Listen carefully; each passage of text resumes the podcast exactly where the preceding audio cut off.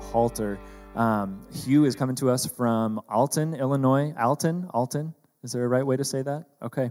Um, he is one of the, I'm just going to call him original dudes that when it comes to uh, the missional church movement, which is is pretty familiar, at least in in those that terminology to all of us. Uh, we've been planted as gospel centered missional churches, um, but man, I remember when I was graduating college and coming into experience Sacred City, and I was new to the gospel. I was new to this idea of being um, a missionary and a missional person just in normal life. And I remember hearing Hugh's name all the time um, books that he had written, like Tangible Kingdom, curriculum that we were using in different things like missional communities and, and um, some DNA group type stuff, and, uh, and just soaking all of that in because I had no idea what anybody was talking about. Um, I, I, had no idea what I was really getting myself into and what God was going to do uh, in our church, in our churches. And so, Hugh, it's a, a huge joy to have you here with us this morning. And uh, I'm going to turn it over to you. I know you've got lots of stories to share. And so, um, yeah, here you go. Glad to be Thank here. You. Good morning. How we doing? Oh, none of that silliness. No need that applause. Thanks for calling me one of the originals, like a caveman. You got him out of the cave this morning, the old feller. Nice to see all of you young faces. I was telling some of your boys back there the last couple months, it seems like wherever I've been speaking, it's to like super old people. And uh, yeah, this is nice. You still have life in you. You don't know how bad it is out there yet. You're just wide open. Say, um, is there a, can you see on the screen, does it say soft eyes up there? Give it a minute. Now, see that? It's a miracle. There's a. Uh, I was hunting out, I'm from Portland, Oregon originally, and we had a cabin out in eastern Oregon, and I, uh, I learned how to elk hunt. My father in law taught me, and there's a, a concept that I oftentimes share at the beginning of a time together, and I'm super excited that I'm not like speaking for you today, but that we actually have the whole day together. Um, I much prefer just that, you know, so. Um, but part of what I oftentimes do when we are doing a day like this is to stop at the very beginning and sort of help us all to remember like that we're not looking for like turnkey solutions to life's problems or the problem of the church or uh, the world of mission that we now know exists in our cities.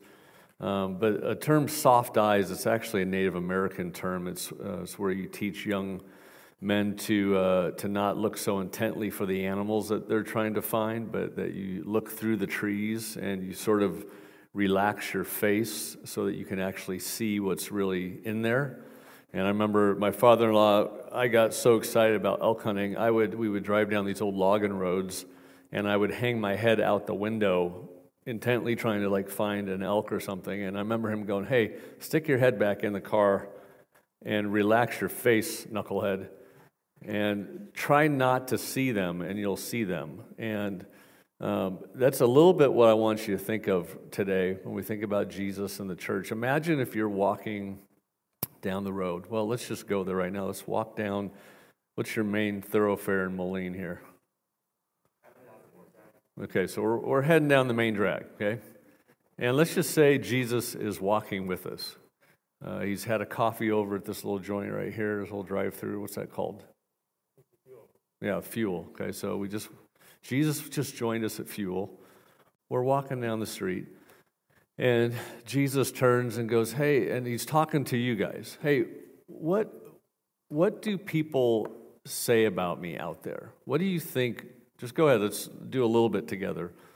Jesus is asking you in Moline, what do people say about me out there? What are they saying? What's that? He's a nice guy. Yeah. It's good.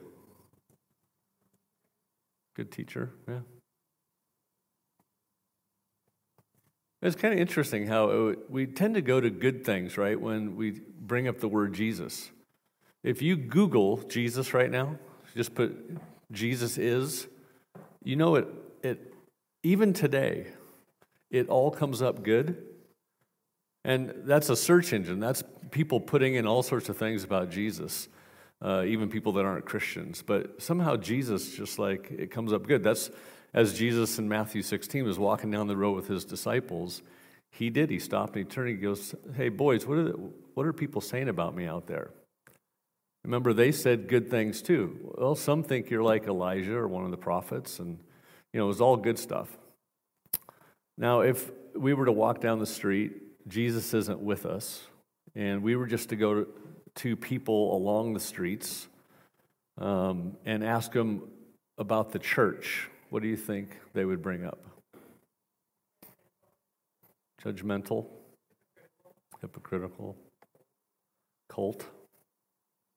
Is that what you said? A cult or cold? Could be both, right? It's interesting how we, we kind of go to the dark side when you think of the movement. Um, and now, if you Google Christians are, so you do Jesus is, it's great. If you Google Christians are, guess what comes up? It's all bad. like somehow the movement doesn't reflect the founder and the reputation. That's, that's why Jesus asked his own disciples after they said, Look, people love you out there. Like, they're saying really great things. He said, Okay, so to you guys, and he's probably talking to more folks like you and me, people that he's asking to be a part of his movement, maybe, you know, his young leadership circle, um, his Porterbrook group, if you will. And he says, So what do you guys say about me? And remember what Peter said in that one? He said, You're the Messiah, the Son of the living God, which Messiah meant like the new, the new reigning king. And that was the first time Peter ever got one right. Like, as far as we know, Peter always got it wrong, but that one he got right. And he said, Yeah, you're the center of the cinnamon roll. You're like everything. Thank you. That's a Midwestern. You get what I'm throwing on, okay? And so, Jesus, interestingly, again, have some soft eyes about this idea. He said, um, Peter, blessed are you. Like, good job, bro. um, this was not revealed to you by men, but by my Father. This is one of the great, like, you guys are young enough. This is the most important revelation that you can get at your age is that Jesus is actually the Messiah. Not, not your, not the guy that did that thing, but that He is the center of the cinnamon roll for everything that you think of and everything that you do. That He actually is the reigning king. I, if Jesus was the reigning king in the movement of Christianity, our street cred should mirror the same street cred Jesus had. Agreed? So if the movement does not reflect the founder, then oftentimes you have to go, well, then maybe he's not the Messiah. Oftentimes, when I go do consulting with churches or movements, um, I sniff around for the first two hours or first day, and I'm just trying to fi- figure out where Jesus is not the Messiah. And it's usually very evident. A lot of times, most times, it's the denominational distinctives or their theological flavor that is actually the Messiah. Because then when Jesus says something really clear, they don't do it because it goes against the way that they read the Bible. Sometimes it's the uh, what we call polity or the or how we organize as a movement. So Presbyterians organize differently than Baptists and different than Pentecostals, and so oftentimes the way that they do things is the Messiah. And so Jesus will still say, "Well, hey, why don't we do this?" And they'll go, "No, that's not how we roll." A lot of times, if you unpeel the onion, money, money ultimately, or fear, fear of losing money, is oftentimes the Messiah. If we ask people to do that missional community thing here, like they'll just go to Joe's church because Joe doesn't ask them to do that stuff. Joe's happy if they just show up and sing and and stuff. And so we don't want to like rock the boat. We're already losing, right? Every denomination in, in America is, is on the rapid decline. Like at the present pace, uh, even in the Midwest here, even in Texas, I always tell Texans, even in Texas, look, you can figure out your heat thing. You're not going to be able to figure out the church thing either because everybody's moving to Texas now from all over the world. Maybe they won't, they'll slow it down now, but um, is this making any sense? Like, like to have soft eyes is to go, Jesus, to reform the movement. We got to stop looking at all this other stuff. What are, I mean, you think about all the other dilemmas that are facing the movement. Throw, throw some of those at me. Like, when you go, wow, if we don't figure this out, we're in trouble. What, what would some of those be right now? What's that? Yeah, relativism. Yeah, political issues. Back in my day, you know, we don't like all the political issues that you guys are having to kind of work around.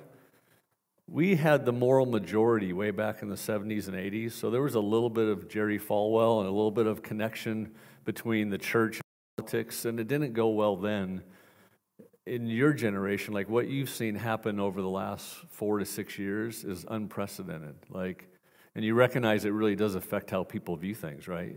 We used to be able to just go, oh, that's politics, but we do church and we do Christianity. Now you, you recognize you can't do that, right? You can't even do that in your own family. Like, just to get, just to get through Thanksgiving without a blow up, right? It's harder now, isn't it? You can't really say what you really think sometimes. And you have the generational stuff. The way that you guys see the world is not the way your parents saw the world or the way that the grandparents saw the world. What other issues are, are you facing that you think are making it harder? Issues, if you will. What's that? Yeah, individualism for sure. Yep, consumerism. Yeah, cynicism. That's huge. It's just huge right now. It shows itself up in um, in not wanting to get involved. You don't think the world's going to work out anyway. What's the point, right? Yeah, fear. You guys have any issues related to the gay agenda? Is that, is that at all a problem out here? Did you know that there are gay people? Yeah. So that it's like you knew you knew like you know right now that is splitting denomination out like just in the last two years. A lot of the denominations that we're holding on are being torn apart over that issue. Uh, they're also being torn apart over women in leadership. That's come, that'll be the next 10 years. Uh, so these are huge issues, and we don't always talk about them because we're like, look, we're getting our lunch eaten just on the political issues right now. But never before has the church, the movement, ever faced this many things. And you realize, like, if I were to say, look, the church will get moving when we figure all this out together, what would you, what would you say? Ain't gonna happen, right? So, what if you could look through the trees? and you could not look at all the issues and you could find Jesus as the Messiah. And what if Jesus would actually tell us all this morning, like, I got that stuff? Like, I'm not freaking out over it. I knew it was coming. It was actually rougher back in my day. If you'll just let me be the Messiah, then then he said this, and this is again the sort of where Matthew 16 goes. Who do people say that I am? This. Who do you guys say that I am? Messiah. Great. Blessed are you. This was not revealed to you by men, but by my Father. The great revelation. So upon you, Peter, a complete knucklehead, I can build my church. And every one of us needs to, to see through the trees a little bit this morning and go, Jesus is still able to grow and build this very beautiful counterculture movement of people. That's, that's what the church in his mind was. It was not going to be, it didn't look like church attenders. It didn't look like people that um, have like a deep faith, but then just kind of go about their business. These were going to be change agents, every one of them. That's what he meant by the church. And so, upon you, I, on anyone that says, I'm the Messiah, I can build the church in any era, in any wacky time, under any world leader with any and all of these issues going on. And then he said, I think the great key, the one that I keyed in on the most, he said, and I will give you the keys. That's why I kept saying, I want you to see the word key. I will give you the keys to the kingdom of heaven. Okay? So I want you to hear that this morning. God is still building his church all over the world. It's, it's actually going berserk in different parts of the world. Uh, right now, the fastest growing places where the gospel and the church are just, they're literally not, not just people coming to faith in their hearts, but where they're changing the landscape of the cities that they live in, the countries, the underground church of China, which we believe is led by 60% or more of teenage girls.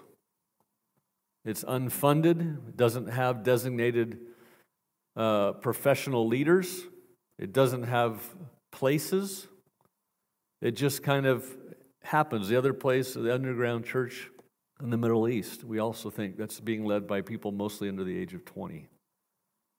So are you starting to see through the trees a little bit? So don't, don't look so much about trying to figure out all these issues, but today let's look to Jesus.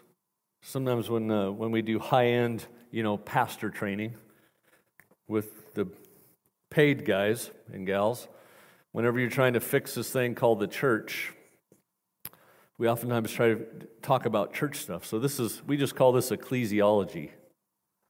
How do you spell it? Anybody know how to spell? It's in Porterbrook. I don't know. Okay, ecclesiology. It's a study of the church. Whenever you try to fix this thing, because this is struggling right now, right? This is a mess. Um, oftentimes we, we try to fix it at an ecclesiological or theological level. So most churches, by the way, start with theology. Okay? If we study scripture, we try to get to know the truth, right? Well, and usually right away, our ecclesiology is tied to that. It's almost like you can't disconnect them. The way we do church is the way we think about the Bible. Okay?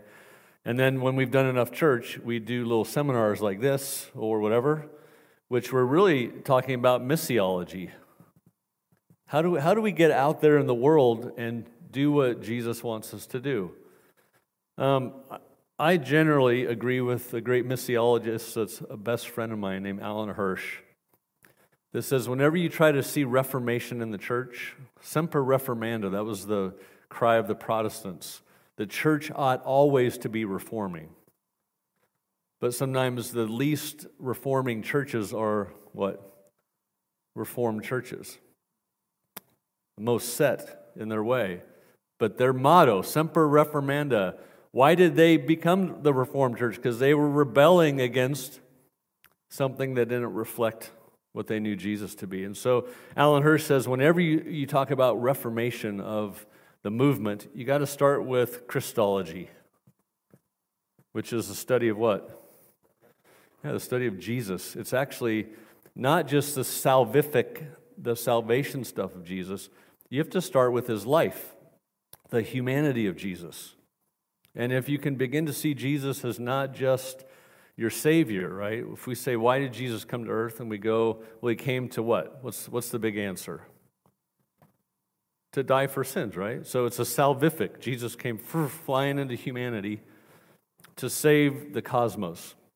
When you leave him as a salvation only type of a figure, then you do put him sometimes up on crosses and you know we worship him we can get very emotional when jesus is your savior right he's that one that did that amazing thing for us way back when and so you might even hang him around your neck he becomes a symbol of your salvation.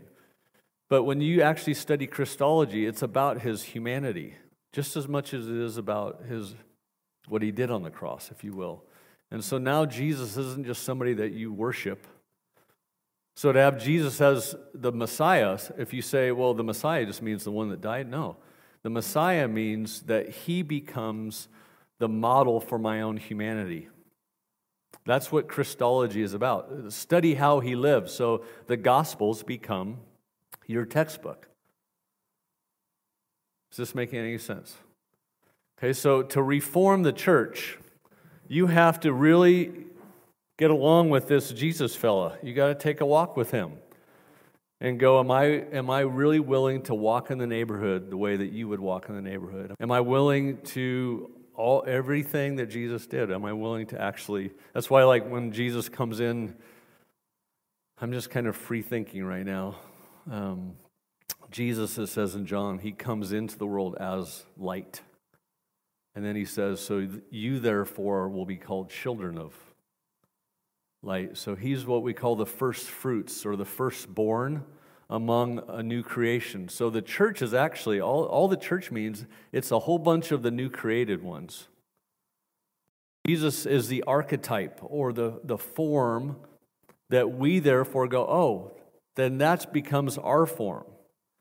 That's why, like, I'm a, I'll joke with people sometimes and tell you I'm an introvert. I'm going to talk a lot about evangelism today, a lot about people coming to faith, but I personally am an introvert, which means I don't even like humans, like as, as a general thing. I like me, I like myself. I like being with me. Uh, I never argue with myself. I, I just don't. I, I think I'm a delightful person to be around. Like I just I could be with me all day long with nobody else. But Hugh Halter has been crucified with Christ, so it's what? It's no longer Hugh that gets to live, but it's Christ who what? Okay, so when we start going, let's reframe the movement, we have to resettle the Jesus issue. If you just want to let him keep being your Savior, you'll be a church attender. And you'll be a non reformed, reformed church member. And eventually you'll be more a part of the problem. So, Christology will lead you to what do you, what do you think in, in all of these ology words? What do you think's next? If you actually say, I will follow Jesus as my archetype, guess where Jesus takes you first? It's missiology. Boys, then drop your nets and what? Come. It's a movie. like we're going to go here today at 2:30 and then you're going to meet these people. It's going to freak you out and then by 4:30 we're going to be over here. We're going to have to debrief that because Jesus is always moving. Even while you're sleeping it says he is always at work. He always goes. He's the great missionary. That's when we use the word missional. Sometimes missional has been freaking people out.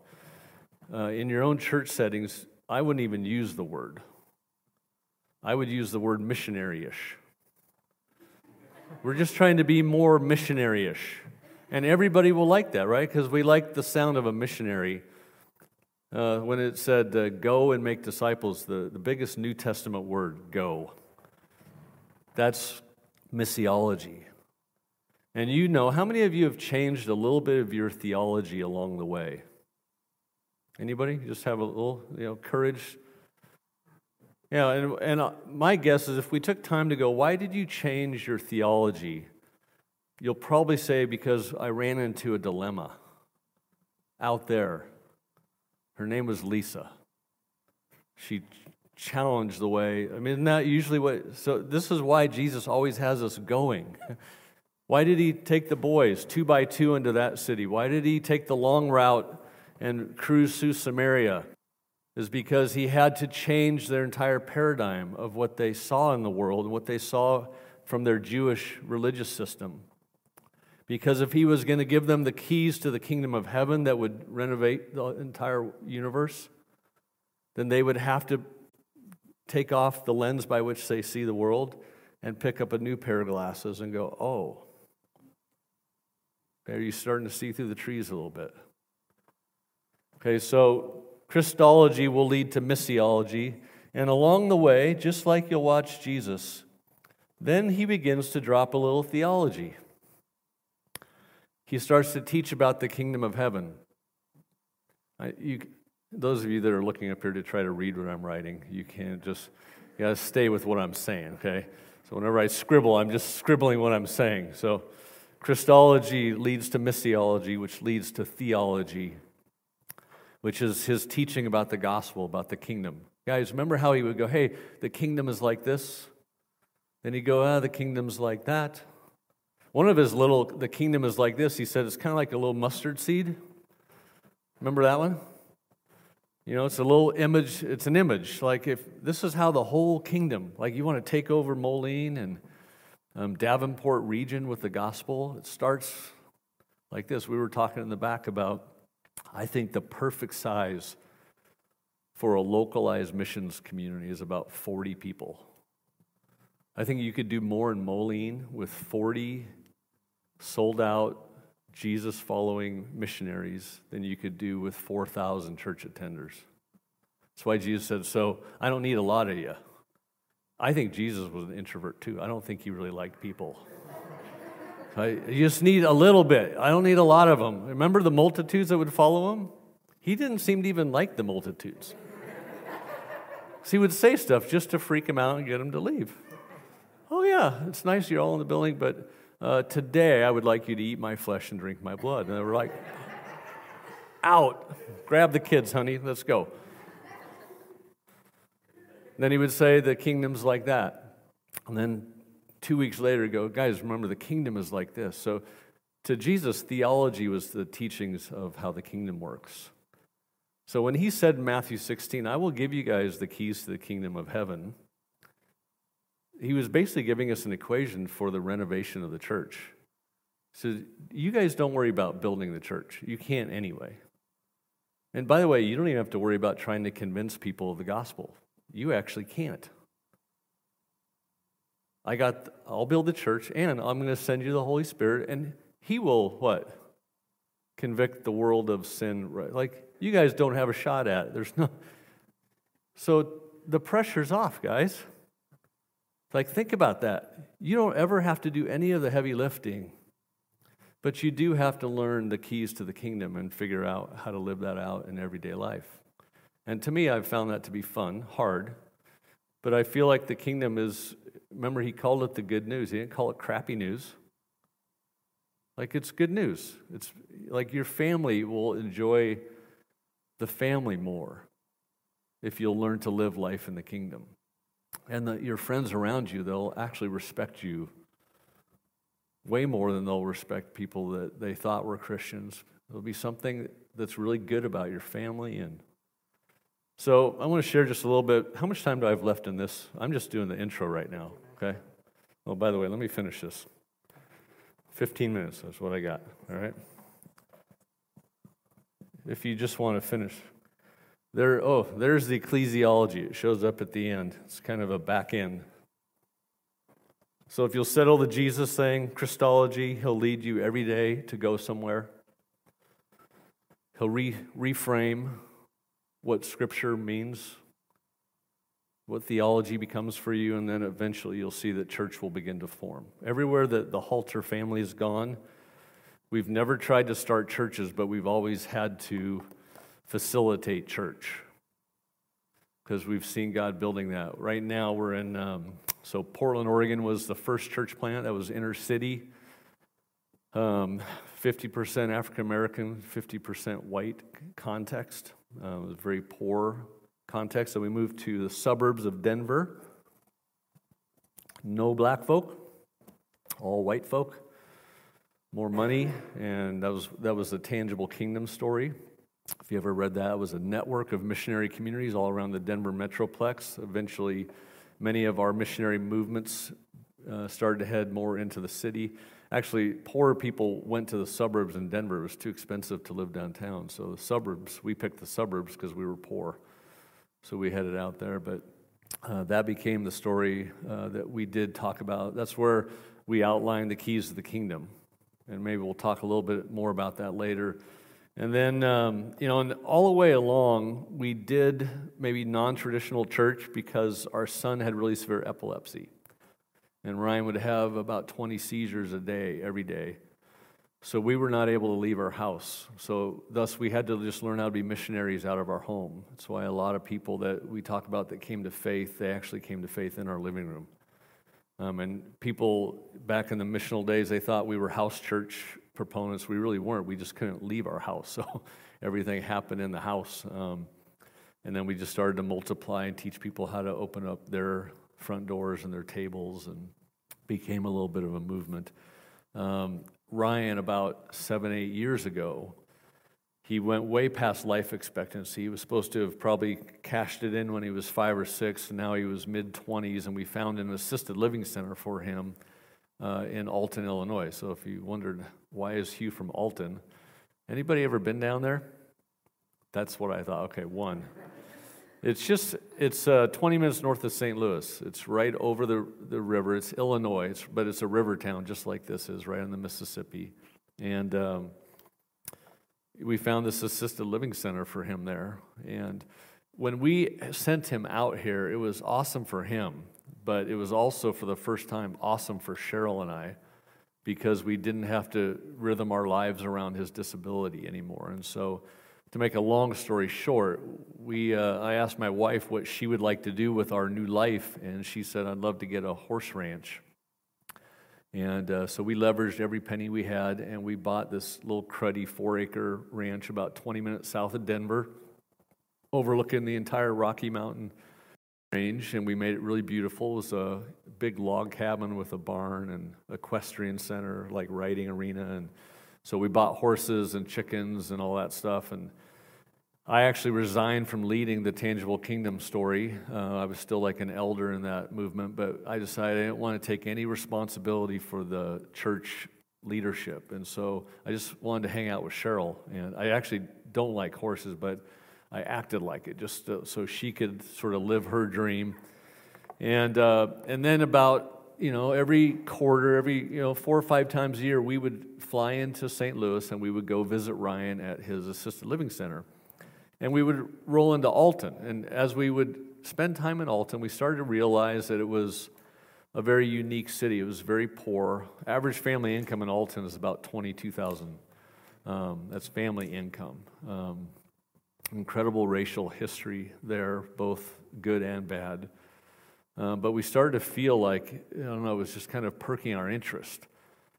Um, we found beautiful 5,000 square foot Victorian homes for $100,000. We're like, what, what happened to this town? And we started to hear that they had lost about two thirds of their population over the last 30 years. Um, but it, at one time, Alton had more millionaires than any other city in America back in the 1920s, 1930s.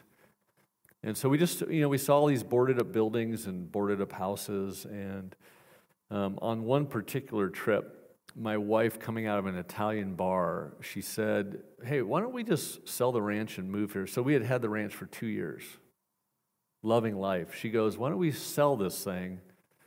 And why don't we move here and see if we can do something to help this town?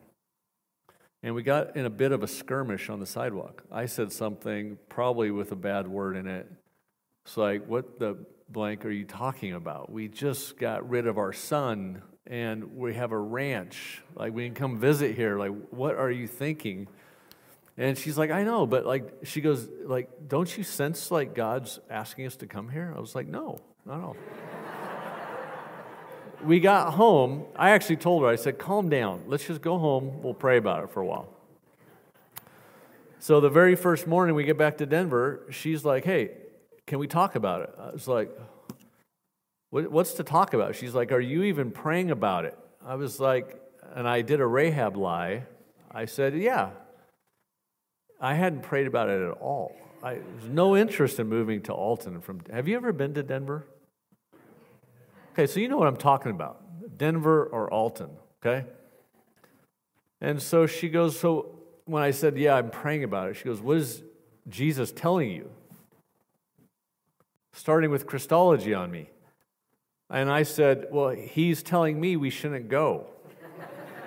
and I remember her face, she's like, Oh, that is so weird. It's like we have two Jesuses in the house because when I pray about it, and she really was, she'd spend a couple hours every morning really praying about this. She goes, It's funny, like my Jesus is telling us that we've had a good two year rest, it's time to go. So, yeah, our, our little Jesus has battled for about three, four weeks. And then we finally had a family talk. My two daughters, who were 24 and 25, one brand new married and one about to be married. And the boys that they were marrying were home. And so we had a little family talk. And I, I, I started the talk by going, Hey, Cheryl, tell the kids your stupid idea. and so Cheryl said, Yeah, I, I think we, uh, your dad and I, uh, I think Jesus is asking us to go to this town and see if we can help out. And I said, Tell them what you think, girls. And I thought they would totally take my side. And my oldest said, Dad, we know you're exhausted and have needed a break, but uh, my oldest goes, But I think you got one more in you. So, no, it wasn't, oh, I was like, whatever. So McKenna, what do you think? And McKenna's like, Dad, I love this. And, she, and my youngest goes, Dad, you remember when we moved to Denver? Like, we didn't know anybody. And look what God did. Like, wouldn't it be fun to go there as a family and do this next mission together? And she goes, When Jesse and I get done with college next year, like, we'll, we'd love to come out. She goes, I hope you guys do it. So that was the talk. And then about, I don't know, it was maybe two weeks later, I'm still not moving. I don't want to go. And Cheryl said, What is your problem? And I said, It's not that I don't want to go. Like the idea that the Lord still has my face on his refrigerator and actually would still ask us to do something really unique, I actually love that thought. In fact, there may not be a better, hopefully you guys pick that up. There may not be a better thought about the gospel than that he literally knows exactly who you are and he has specific things that he wants you to do. So I said, I don't mind going. She goes, Then what's the problem? I said, I just don't want to leave. So if we could Denver and the weather and 200 of these amazing friends that we have now and the mountains and the elk hunting and the golf court, like if we just take it all, I don't mind going. And that's the problem with where the church must begin, where each of us must begin, is the hardest part about going with Jesus is leaving. Leaving whatever that is, leaving comfort, leaving success, leaving whatever, because Jesus' movement is not upwardly mobile. Jesus' movement is a descending movement of people that die. They just die. You're, if you follow him, you're a dead man or a dead woman. And then when he says, Yeah, why don't you go to Alton? You go, Sure. then when we finally got there, I didn't even know what we were doing there. Had no idea. Just I would walk the streets and pray. My prayers sounded like grumbling. I was like, Why did you ask us here?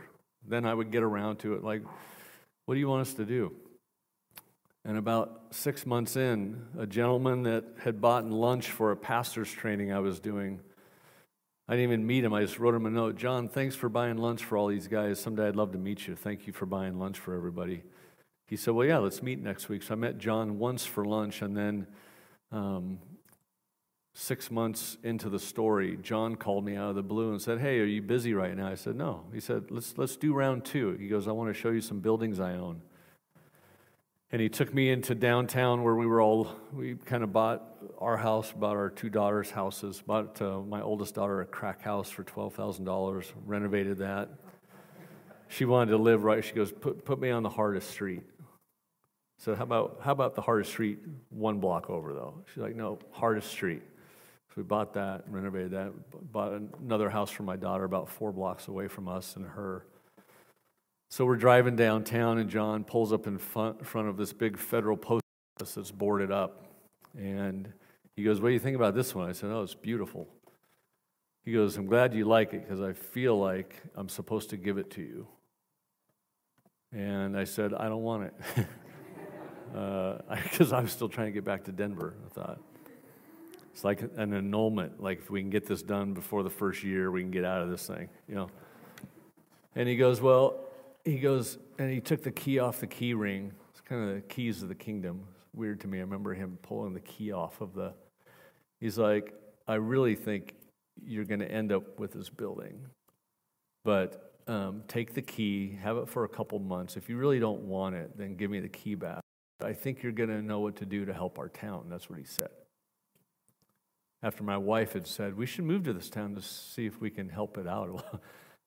And so we turned this building into what we call post commons, because in a town of 30,000, um, no coffee shop, no daytime space where people hang out at all, no place where uh, white and black folk hang out together. Um, we just decided let's make the living room for our city. So we created a really high end third wave coffee joint. We have a coffee roasting company. Um, we have my daughter started Commons Yoga in the big back events room for people that can't afford yoga. Um, we started a co working space called Groundworks down in the basement. We help incubate other businesses or social entrepreneurships or anything that would be, according to our nonprofit, would be a good work. The good work was what Jesus called the kingdom. And so we're three years into that. We're going to talk a little bit more about that. But what we've done and how we frame the church and what we're doing is all we're trying to do is create a kingdom ecosystem full of missional communities and businesses and things that actually change the town. There's a, there's a passage, and I'll leave you with this for just this session this morning in Proverbs. It says, Where the righteous prosper, the city rejoices. It's a picture of the church in action that if we do what we're supposed to do, if we'll just live out the keys to the kingdom, and eventually those good works will be seen and people will thank us for being there and not want us to go. I was out in front, uh, my son Ryan, who I'd shared about, actually finally passed away about seven months ago. Um, and a woman was crossing just in front of our sidewalk, probably week after he died. People knew that he was in our house. We did hospice and brought him home. And so a lot of folks knew that that happened in our house. So people would come by and leave flowers or whatever. And um, this woman, as I was out in the front yard, she, uh, she walked by. She said, Hey, you don't know me. My name's Shirley.